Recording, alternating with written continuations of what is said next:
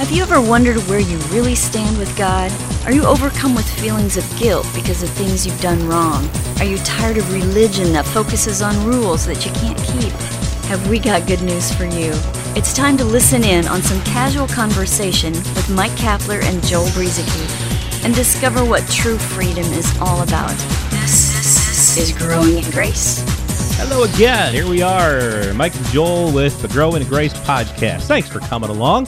This is part 948 of our series on why Jesus taught two covenants.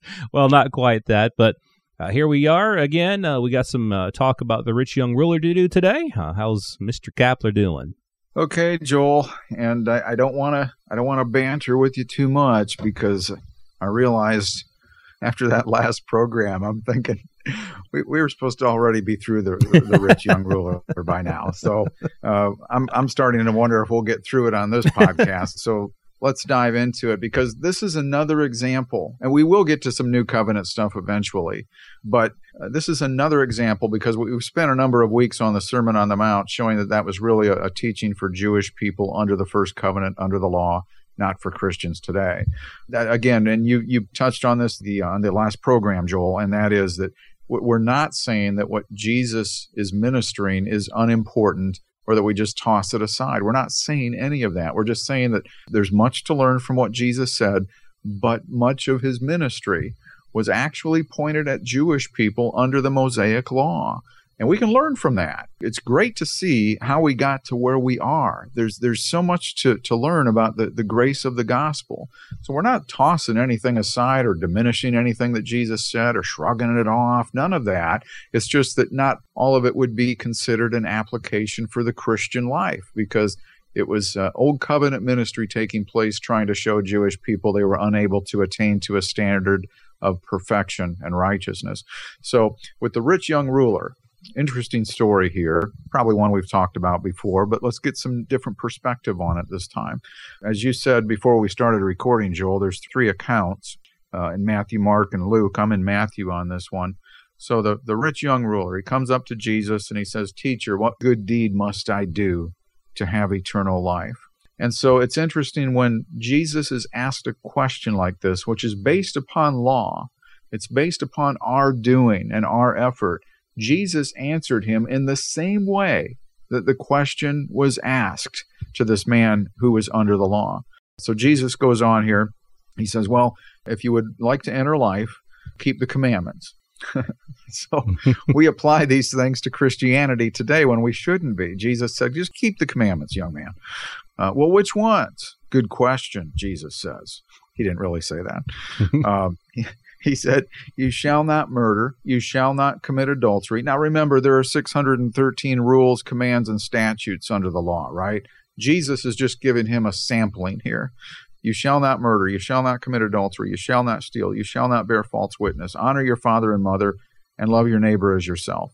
And the young man said to him, All these I have kept. What do I still lack? And Joel, that, that's the one thing that legalism will always do to people back then and now that question will always be lingering for people trying to establish themselves through what they do. What am I still lacking? And that's the question he asked. I've done all that you said, but what else do I need to do?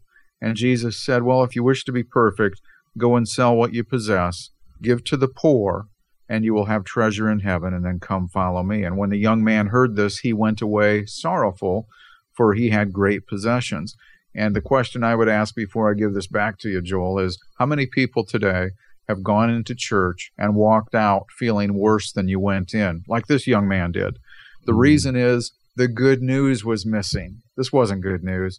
And you hear it sometimes on Sundays in church. You walk out of there feeling worse because you were ministered some sort of law that put some sort of demand and responsibility back on you that really should be upon Jesus. Yeah. I mean, think about that. The man asked him a performance based question, and Jesus answered him with a performance based answer. You know, the man said, What good things shall I do that I may have eternal life? Well, what is the new covenant answer? What's the good news answer? Well, that's found in Romans 6:23 and elsewhere in the other epistles. Paul said, "For the wages of sin is death, but the gift of God is eternal life in Christ Jesus our Lord. It's a gift. We know that eternal life is a gift. All throughout his epistles, it's by grace through faith, not of works. So, going back to the rich young ruler, what good thing shall I do that I may in, uh, that I may have eternal life? Jesus says, "You know the commandments. You know all these things." Uh, and the guy says, "All these things I've kept from my youth. What do I still lack?" Jesus doesn't say, "Well, actually, all you need to do is believe." Why doesn't Jesus do that? That's not good. Jesus does not give him the good news. That's one thing we're trying to point out here is that Jesus was still focused on his old covenant ministry to a man who was under the old covenant and who really was looking to justify himself basically through his performance. Jesus is showing him what he lacks because the guy says, you know, all these things I've kept from my youth, what do I still lack? Well, here, I'll, let me tell you what you still lack. if you want to be perfect, and we talked about that from Matthew 5, 6, and 7. Matthew, at the end of uh, Matthew 5, you know, you shall be perfect as your Father in heaven is perfect. If you want to be perfect, go sell what you have and give to the poor, and you will have treasure in heaven. Like you were saying, Cap, the man heard this and he went away sorrowful. Again, Jesus was not ministering to this man the gospel. It wasn't the good news. It was the old covenant. It was performance. It was law trying to show this man that whatever he thinks, he, he's not murdered, he's not committed adultery, he's not stolen, he's not borne false witness, he's honored his mother and his father, he's loved his neighbor as his, as himself, at least in the young man's eyes. He thought he had kept all of those commandments. but when he heard what he really had to do, he went away sad. Again, the new covenant was not being taught here a Christian teaching was not being given here. It was the old covenant. Yeah, the rich young ruler was missing something that was necessary by the standard of the law. What was that?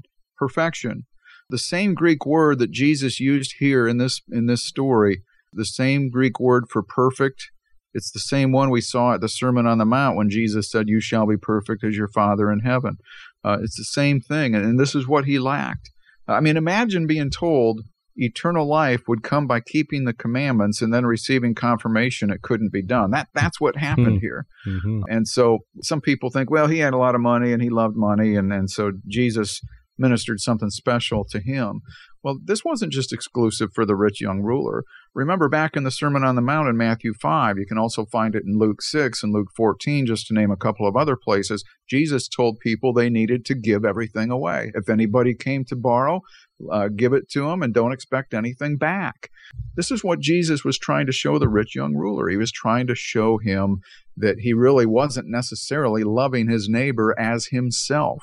He, he wasn't being as necessarily as generous as as what the law demanded him to be. So some people think that uh, Jesus just meant that for this guy. Well, certainly Jesus isn't going to do that. I mean, in fact, you, you can find poor people who love money more than a lot of rich people. The, the amount of money sure. you have really mm-hmm. doesn't have any bearing on whether you love money or not. Um, in fact, it's very likely this guy, since he was such a law keeper, he probably tithed regularly, right? Uh, may have given away even much more than that, but it still wouldn't be enough by the standard of the law, not for anybody. So it's just interesting to me that the big question here is that there's always going to be something more to do when it comes to the law. And Jesus used just one to turn this guy away. And so it looked like maybe Jesus was slamming the door shut on this guy. Really, what he was doing, in only a way that Jesus can, was simply trying to open another door to reveal that this young ruler needed to discover a different way in order to find what he was looking for. So if you're one of those people who happen to be a, a person who thinks you're, you're, you're a follower of the teachings of Jesus, and you think this applies to you, what Jesus said here with keeping the commandments, I assume that you've already sold everything you possess and have given it away as well. right. Yeah. I know many, many people who have done that. Not. I don't think I know anyone who has. Uh, well, someone posted once on uh, on our podcast, I think, somewhere. He said he'd done it three times.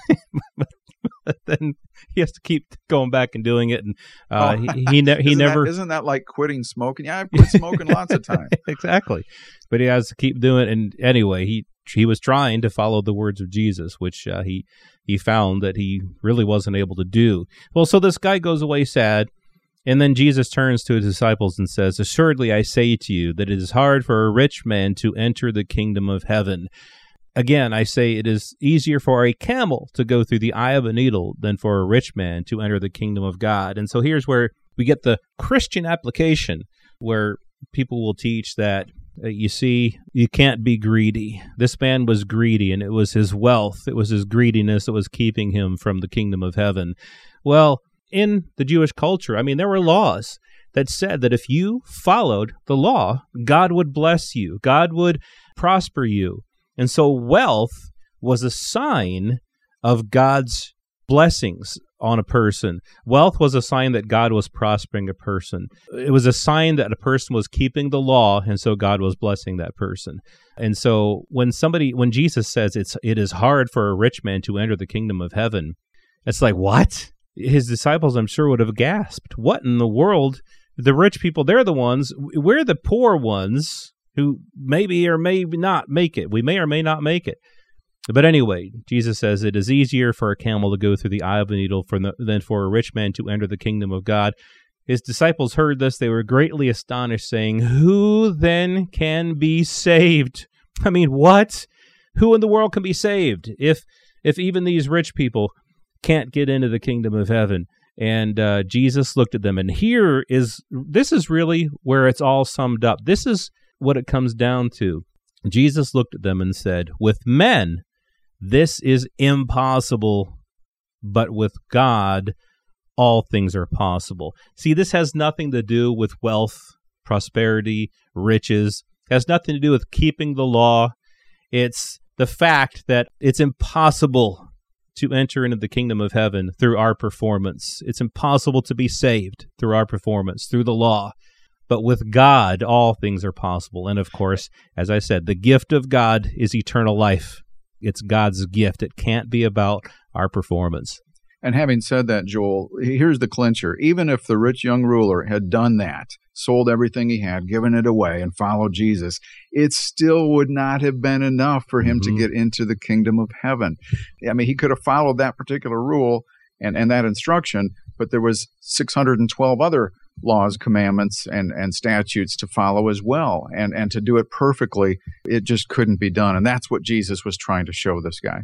Well, next week we'll talk about a similar story to the rich young ruler. Someone else had come up to Jesus asking what he could do to obtain eternal life. Jesus mentioned some commandments, including love your neighbor as yourself. The man asked, Who is my neighbor? And Jesus gave the parable of the Good Samaritan. Now, in the church today, we'll try to teach that the Good Samaritan, that's us. Jesus was teaching us to be a Good Samaritan. Well, obviously, if you've listened to us long enough, that's not where we go with that parable. We'll talk about that, the Good Samaritan, and trying to justify yourself through what you do next week on Growing in Grace. This has been Growing in Grace with Mike Kapler and Joel Brueseke, heard online through various internet sources around the world each week. To access hundreds of past programs, visit graceroots.org. Share it with a friend and listen again next week for more Growing in Grace.